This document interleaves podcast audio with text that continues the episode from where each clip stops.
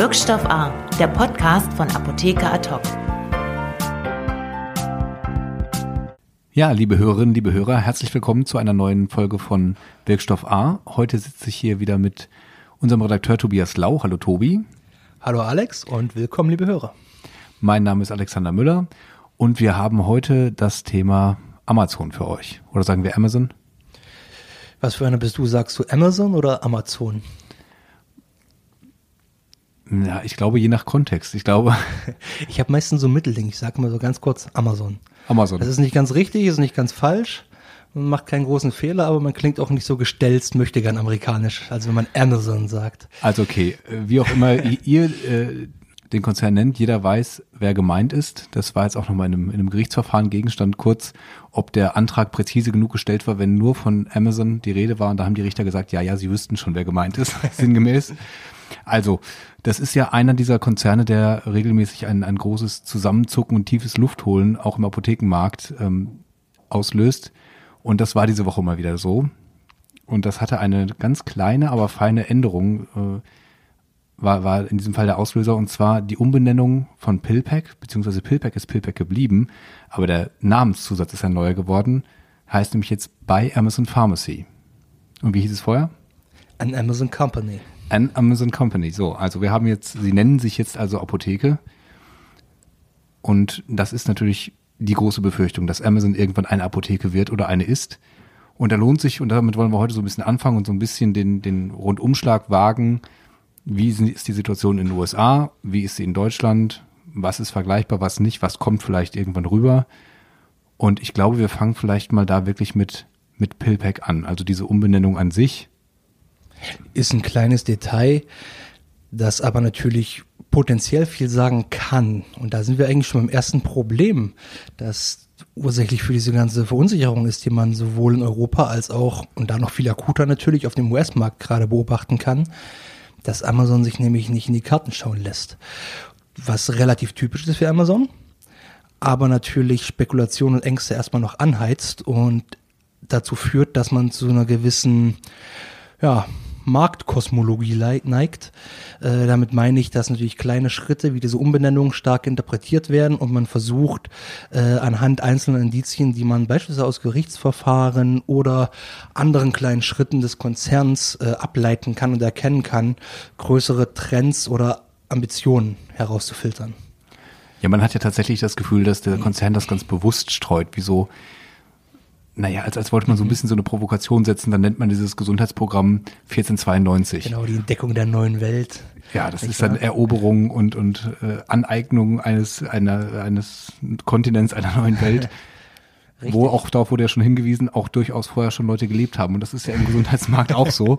Ganz genau. Also das ist so ein Beispiel. Das andere ist jetzt diese Umbenennung. Man weiß nicht so richtig, haben die jetzt dahinter tatsächlich in ihrem, in ihrer Struktur was geändert? Gibt es da ganze Abteilung drin, die jetzt Amazon Pharmacy heißt und von der aus das nochmal intensiver betrieben wird?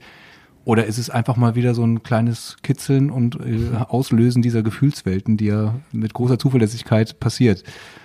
Richtig, dazu gehört ja auch, dass Amazon nun mal keiner kein klassisches kleines Unternehmen ist, das irgendein Produkt auf den Markt bringt und das verkaufen will, sondern Amazon hat natürlich auch den Anspruch und auch die entsprechende Geschichte, dass sie ganze Märkte plattgewalzt haben. Ich glaube, das ist schon der schönste Satz in dieser, in dieser Episode, dass Amazon kein kleines klassisches Unternehmen ist. Ich glaube, das kann man, das kann man bei aller Spekulation als, als Wahrheit erstmal festhalten. Richtig.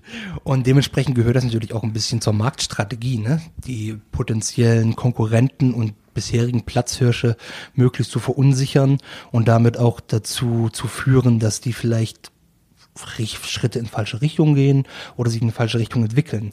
Das ist alles Teil dieses ganzen großen äh, Programms, nennen wir es mal so, ne, was Amazon gerade auffährt. Und das ist auch einer der wesentlichen Gründe halt für die Verunsicherung, dass es nicht nur darum geht, eben beispielsweise in einem bestimmten Sektor, sei es Arzneimittelversand mit PillPack, aktiv zu werden und dort den Markt aufzurollen, sondern eben einen ganz großen, umfassenden, holistischen Ansatz zu verfolgen.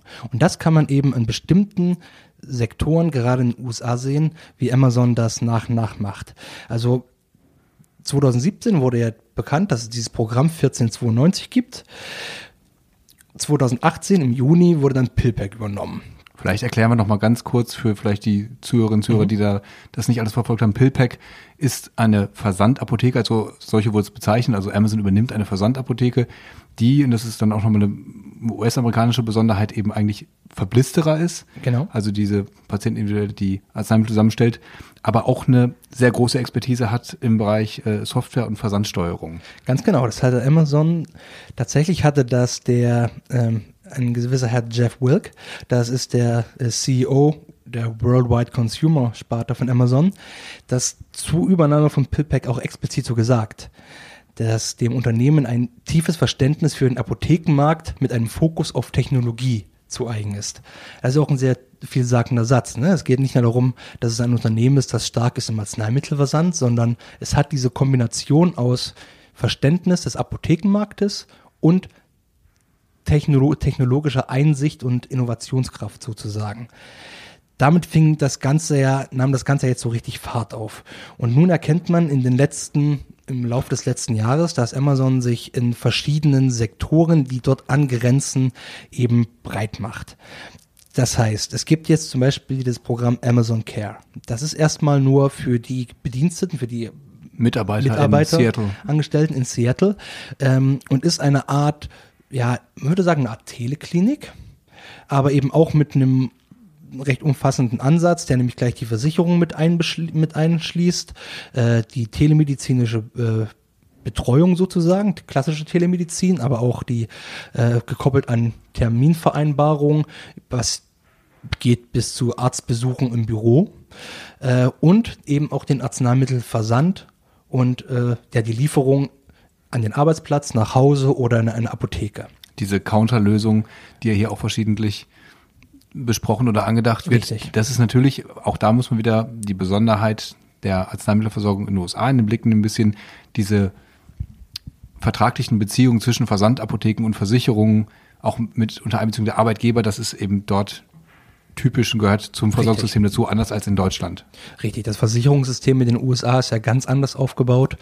Es gibt ja dort quasi nur die privaten Versicherer, so dass dort natürlich auch ein ganz anderer der Marktzugang natürlich dann auch ganz anders gestaltet ist. Also ein Zugang jetzt für Amazon ist logischerweise immer diese gesamte Handelskette betreffend. Aber sie machen es eben auch sehr konsequent Richtig. und gehen in jeden Bereich rein und haben in jedem Bereich ein Angebot, wie sie es ja als Konzern in anderen Marktsegmenten auch machen, wo sie genau. nicht einfach nur das Lager haben, sondern die gesamte Logistik drumherum irgendwann in der eigenen Hand haben. Und treten vor allem auf als der große Behemoth, als die große Marktmacht, die Kraft ihrer Marktmacht auch die Branche so umwerfen kann.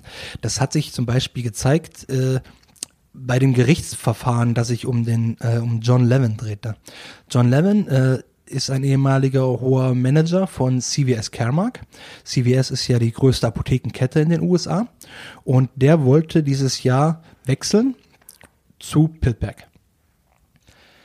Das hat ihm aber CVS untersagt, beziehungsweise versucht zu untersagen, ist damit, äh, das Ganze ging vor Gericht und CVS hat das damit begründet, dass äh, Mr. Levin seine Kontakte zu den Versicherungen und Arzneimittelherstellern, die er bei CVS Caremark genutzt, äh, also aufgebaut hat, bei Pillback nutzen würde, um das Geschäftsmodell von CVS äh, zu zerstören. So haben sie es auch wirklich formuliert. Ich habe das die Gerichtsdokumente gelesen. Es ist so wirklich von Destroy ist die Rede. Mhm. Da, dahinter steht, dass Amazon natürlich als der Online-Versandkonzern überhaupt die Größe mit seiner großen Marktmacht einer ganz anderen Verhandlungsposition ist gegenüber Arzneimittelherstellern, was die Verhandlung von Rabattverträgen angeht, als es selbst eine Kette wie CVS ist. In den USA läuft das ja, gibt es auch so eine Art Rabattvertragssystem, allerdings nicht so wie bei uns über eine gesetzliche Krankenversicherung, sondern dann gibt es ja dieses System der Pharmacy Benefit Manager. Also dieses Rabattvertragssystem ist in den USA komplett privat, ist auch ein wahnsinnig komplexes System, das sehr viele Schattenseiten hat aber es bedeutet auch sehr viel Macht, weil eben darüber die Arzneimittelpreise verhandelt werden. Und es in dem Gerichtsprozess hat CVS äh, vorgelegt und ähm, ja, belegt auch, zumindest nach Urteil des Gerichts, dass Amazon bereits in Verhandlungen ist oder mindestens war mit einer der größten äh, Versicherungsverbände der USA, der 100 Millionen US-Amerikaner versichert. Nun braucht man nicht viel Fantasie, um sich auszudenken, was das natürlich für Auswirkungen auf den US-Arzneimittelmarkt und allgemein die US-Arzneimittel- oder Branche, Gesundheitsbranche hat, wenn Amazon sich dort so massiv und mächtig positionieren kann.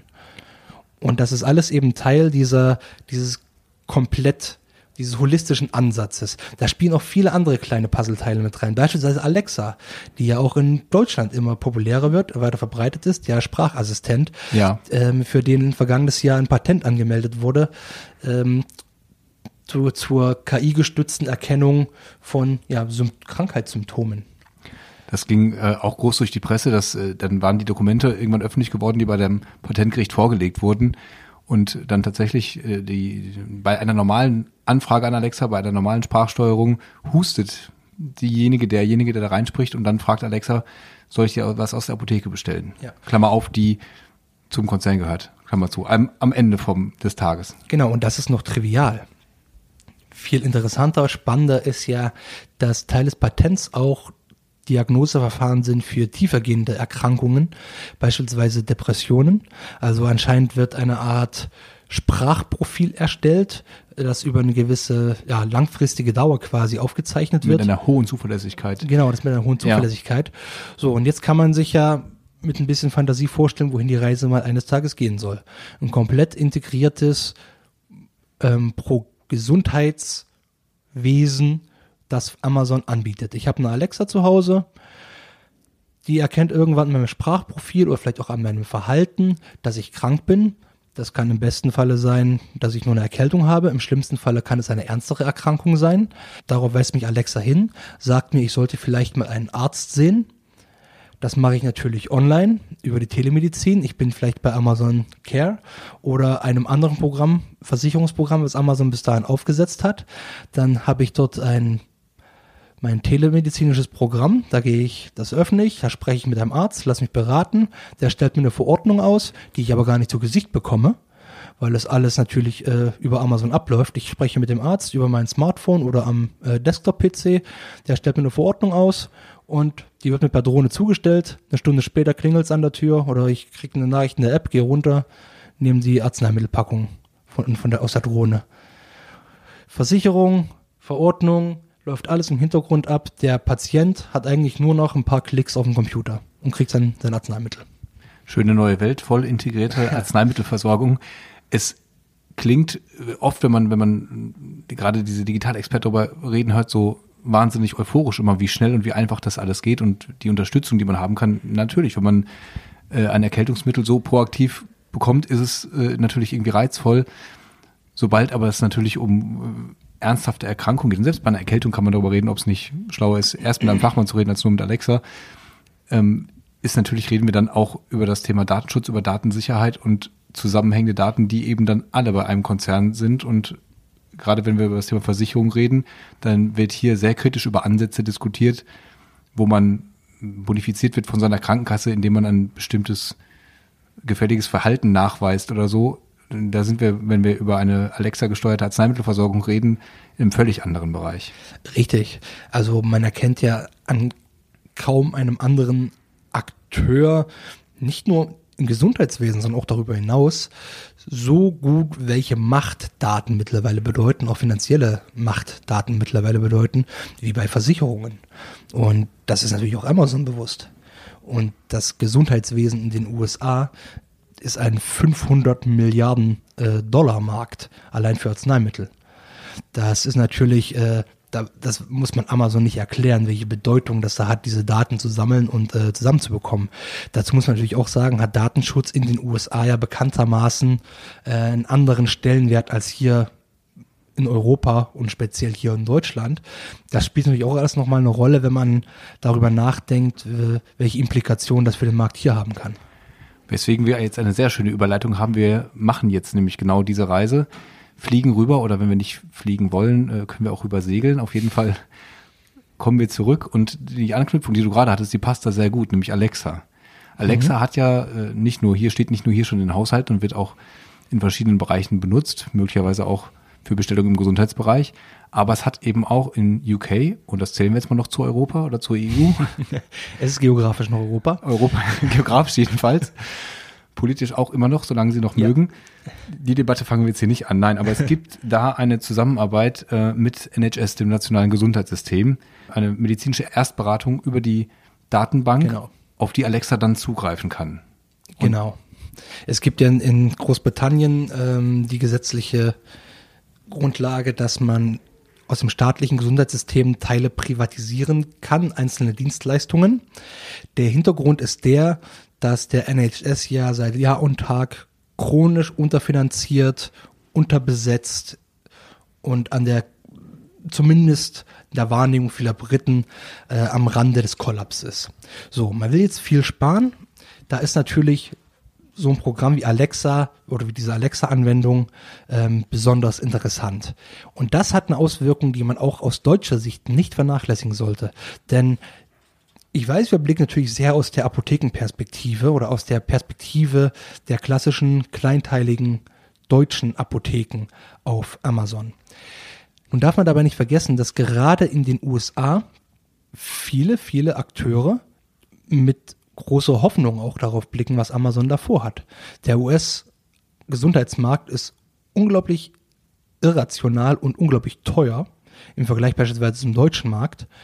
Und es wird, es gibt sehr viele Hoffnungen, dass beispielsweise durch diese Art von integrierten Programmen von Amazon dass zu einer, es zu einer Rationalisierung und damit einer erheblichen Kostenverringerung kommt. Das ist auch der Hintergrund dieser Integration von Alexa in den äh, National Health Service äh, in Großbritannien. Und jetzt muss man ja nur mal dann aus Sicht der deutschen Gesundheitspolitik darauf schauen, was für ein verlockendes Angebot das ist. Ne? Auch der deutsche Gesundheitsmarkt ist sehr ineffizient, wenn man ihn nach rein marktwirtschaftlichen äh, Kategorien analysiert dass das eine absolute Berechtigung hat, da sind wir uns alle einig. Aber aus politischer Sicht, aus politischer und strategischer Sicht, ist es natürlich eine verlockende Vorstellung zu sagen, okay, wir haben hier einen riesigen Konzern, der bekannt dafür ist, dass er alle Prozesse rationalisiert und streamlined, extrem effizient ist. Damit hat er auch andere Märkte umgewühlt. Das wäre natürlich auch eine, wie gesagt, verlockende Perspektive für den deutschen Gesundheitsmarkt aus Sicht der Gesundheitspolitik. Sehr schön, Tobi. Jetzt hast du den den nächsten Schritt gemacht. Jetzt sind wir über den Atlantik und jetzt sind wir auch über den Ärmelkanal. Richtig. Und sind also jetzt bei Amazon und in Deutschland angekommen, finde ich, in der, in der Debatte. Und in Deutschland ist ja immer die Frage, macht Amazon eine eigene Versandapotheke? Wird sie eine Versandapotheke? Wird eine gekauft? Wie auch immer. Also ist Amazon Apotheke, kann man, glaube ich, leicht beantworten mittlerweile mit Pillpack ja. Ja. Und auch schon bevor sie sich so genannt haben. Richtig. Sie sind eine, sind also in dem Bereich aktiv. In Deutschland hat Amazon immerhin äh, ein DIMDI-Siegel. Das ist dieses Verbrauchersiegel, was auf den Websites der Versender immer zu sehen ist und eben die Rückverfolgbarkeit macht auf die DIMDI-Seite, um eben zu überprüfen, ob ein Anbieter ein seriöser Anbieter ist.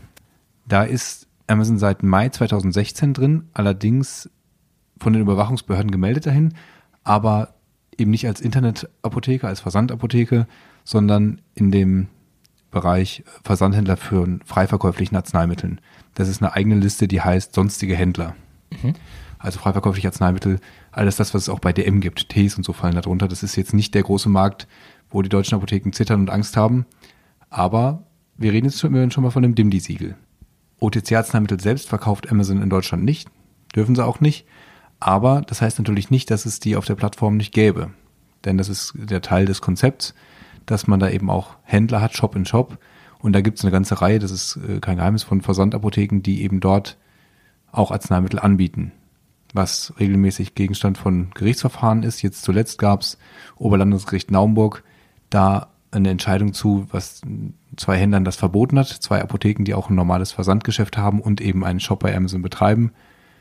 Wobei man das vielleicht jetzt aus Apothekersicht, wenn man es feiern möchte, nicht zu laut feiern sollte, denn das OLG Naumburg hat sich da im Grunde nur auf einen datenschutzrechtlichen Aspekt dieses Geschäftsmodells konzentriert, weil der Verbraucher nicht darauf hingewiesen wurde, was mit seinen Daten passiert. Die entscheidende Frage dabei ist ja weniger, ob Amazon die Daten hat, sondern was genau sie damit machen wollen.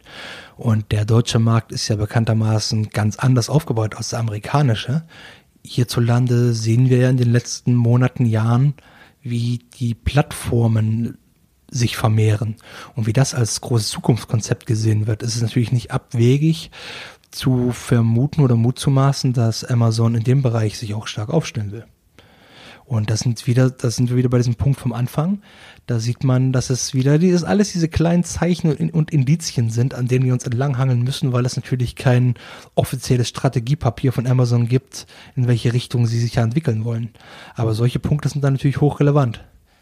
Ja, es sind eben diese Kleinigkeiten, die in so einem Shop-in-Shop -Shop auch auftauchen. Also Amazon gibt die Bestellung weiter an die Apotheke. Natürlich ist damit ein Zusammenhang herzustellen zu dem Kunden ähm, die, diese Daten können auch ausgewertet werden und die sind auch ähm, ja, zusammenzuführen. Also verschiedene OTC-Arzneimittel sind zu einem Krankheitsbild zusammenzuführen. Relativ einfach. Richtig.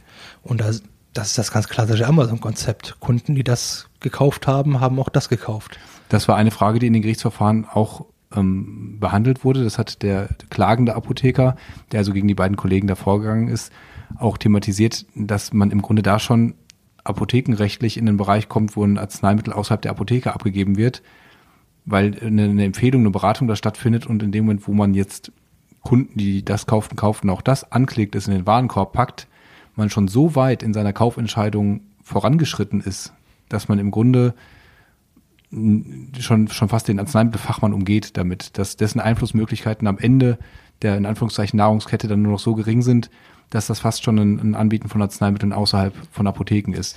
Richtig, das ist einer der Punkte, den man auch gelegentlich aus den USA beispielsweise hört von Datenspezialisten, aber auch Marktanalysten oder allgemein Menschen, die sich mit dem Gesundheitssystem dort befassen und mit der Entwicklung von KI und neuer Datentechnologie im Gesundheitswesen, die sagen, das sollte man vielleicht gar nicht verteufeln. Also das ist für uns aus europäischer und aus deutscher Sicht vor allem natürlich äh, grenzt das an Häresie, sowas zu sagen, ne, wenn man den, sich den, unser Datenschutzverständnis im Hinterkopf hat.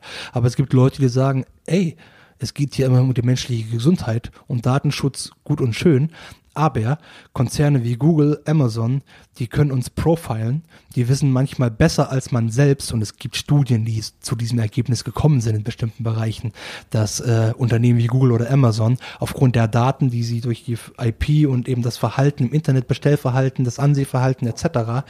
Äh, Profile halt erstellen können und damit teilweise ähm, Bedürfnisse äh, quasi pro, also prognostizieren können und teilweise auch ähm, Verhaltensweisen etc. Ansichten aus jeglicher Hinsicht ähm, vorhersagen können und sich damit damit besser auskennen als man selbst, um es mal ganz trivial oder banal auszudrücken. So, und diese sagen die in dem Punkt natürlich, ey, hier geht's ums Gesundheitswesen.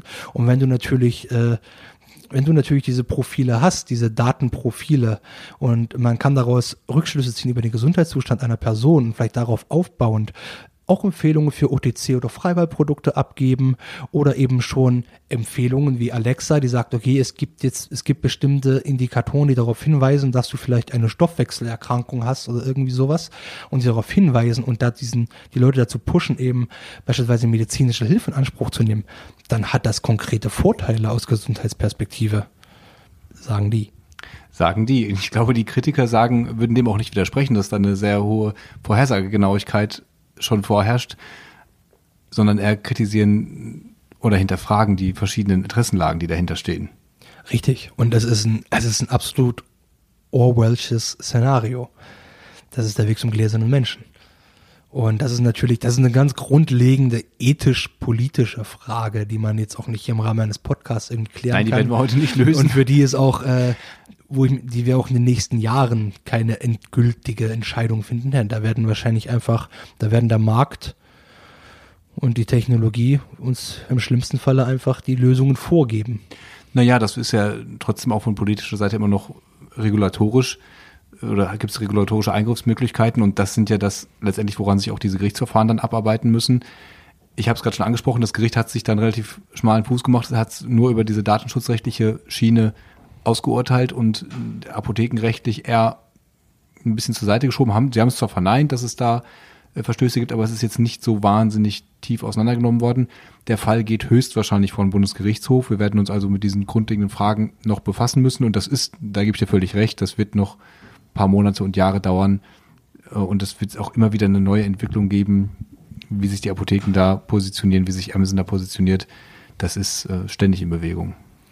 Richtig, ich vermute, wir werden da und ohnehin noch ein Weichen warten müssen, bis Amazon sich hier wirklich fest auf den Boden stellt. Das ist jetzt nur eine These von mir ganz persönlich, aber ich habe so ein bisschen das Gefühl, das hängt mit dem Thema Digitalisierung im Gesundheitswesen Schrägstrich E-Rezept, E-Patientenakte zusammen. Also dass zum Beispiel ein Konzept wie das von PillPack in Deutschland nicht so umsetzbar wäre, liegt ja auch daran, dass deren Geschäftsmodell hier erstmal mangels Vergütung ähm, nicht so rentabel äh, aufstellbar wäre. Das wäre natürlich eine Sache. Aber andererseits auch natürlich Themen wie Rezeptmanagement, Medikationspläne etc., ähm, das hier nur sehr schwer auf eine rentable Art und Weise umsetzbar machen würden. Das wird sich aber bald ändern. Wir haben bald ein E-Rezept, elektronische Patientenakten sind bald, müssen bald verpflichtend angeboten werden. Das ist für ein Unternehmen wie Pillpack, ist das natürlich genau die Grundlage, auf der es am besten arbeiten kann. Und ich würde vermuten, dass Amazon zum Beispiel für den Einstieg hier in Europa noch darauf wartet, bis in Deutschland das E-Rezept sich etabliert hat. Oder zumindest gekommen ist. Das ist ja sowieso eine Strategie, die da häufig zu beobachten ist, dass die jetzt nicht als First Mover reingehen und, und, und auch Fehler machen oder so, sondern das sehr genau analysieren. Das ist wahrscheinlich auch das eigentlich Bedrohliche. Nicht diese große Befürchtung der Apotheker, dass Amazon in den Markt kommt, sondern dass sie halt noch nicht hier sind Mhm. Aber im Hintergrund ganz viele verschiedene Prozesse ablaufen, die sich sehr genau die Märkte angucken und aufstellen und ja, vermutlich auf so etwas wie Einführung des E-Rezepts warten und natürlich auch äh, sehr genau im Blick haben werden, welche Player sich wie entwickeln, wie rentabel deren Geschäftsmodelle unter den heutigen Voraussetzungen sind.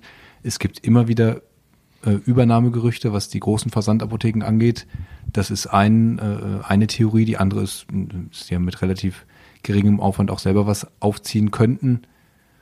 Das ist spannend. Es gibt einen Vorstoß ja schon. Wir haben ähm, 2017 geschrieben, die Frage gestellt, ist er der erste Amazon-Apotheker? Gemeint war, ihr wisst es natürlich, Michael Grins. Er äh, war es dann auch, stellte sich heraus, einen Monat später, ähm, der bei dem Prime Now mitgemacht hat. Prime Now ist dieses Sofortliefermodell von Amazon, wo man innerhalb von zwei Stunden beliefert wird gegen einen extra, ähm, gegen extra Honorar, gegen einen extra Preis oder sich einen Zeitkorridor auswählen kann, wird in Deutschland nur in München und Berlin meines Wissens angeboten. Und dieses Apothekenkonzept gibt's nur in München. Und auch nur mit diesen Bienenapotheken, beziehungsweise geliefert wird, glaube ich, von der einen vom Herrn Grins aus. Er spricht da selber nicht über Zahlen, wie erfolgreich das ganze Modell ist. Er sagt, es ist erfolgreich. Man kann das jetzt nicht einschätzen. Man kann von außen nur sagen, er ist der erste Amazon-Apotheker und er ist auch bis heute der einzige. Er ist so ein bisschen in Standby, wie es scheint, nicht wahr? Mag sein. Also wie gesagt, man kann man kann von außen nur sagen, das ist im Moment Stand der Dinge. Sie haben dieses äh, Apothekenkonzept nicht nach Berlin ausgeweitet, sondern es gibt es nur in München. Das mag auch strategische Gründe haben, das mag Testgründe haben, aber sie testen das jetzt halt auch schon zwei Jahre. Richtig, das ist der Punkt, wo es auch wieder ein bisschen widersprüchlich wird. Denn auf der einen Seite scheint Amazon ja nicht nach diesem Trial and Error Prinzip vorzugehen, das viele Konzerne in solchen Bereichen nutzen. Andererseits gibt es dann solche Beispiele, aus denen man nicht richtig schlau wird, wie der unser Amazon-Apotheker. Ähm, wenn es gescheitert wäre, hätten sie es wahrscheinlich schon eingestellt und die der öffentliche Druck oder die, die PR, die das ganze Thema macht, ist jetzt auch nicht so groß, als wäre das jetzt so ein großer Gesichtsverlust für Amazon. Man kann da nicht in die Karten schauen. Ja, wer das kann, soll uns gerne anrufen. Da machen wir dann den laden wir hier einen in den Podcast und ansonsten müssen wir jetzt mit der Situation leben, werden das äh, weiter für euch begleiten und äh, ja, man kann nur den Rat geben. Angst ist kein guter Ratgeber. Ganz Weitermachen. Genau. Die Apotheken haben sicherlich auch ähm, ihre Funde, mit denen sie da äh, wuchern können. Richtig, das sollte eher ein Imperativ an die Vorortapotheken sein, sich im digitalen Markt richtig aufzustellen, sich selbst weiterzubilden, sich fortzuentwickeln, neue Konzepte auszuprobieren und am Puls der Zeit zu bleiben. Denn ansonsten hat man so einem Player nichts entgegenzusetzen. Okay, wir wünschen viel Erfolg dabei. Vielen Dank fürs Zuhören. Ich hoffe, es hat ein bisschen Einblicke gegeben. Das ist ein riesiges Feld. Wir konnten es wirklich nur an ein paar ganz kleinen Punkten anpieksen und anschneiden hier. Aber über die Schlagwortsuche bei uns auf der Seite gibt es da noch viel, viel mehr zu. Und wie gesagt, wir werden es für euch im Blick behalten. Vielen Dank fürs Zuhören. Bis zum nächsten Mal. Vielen Dank. Bis zum nächsten Mal. Wirkstoff A, der Podcast von Apotheker Ad hoc.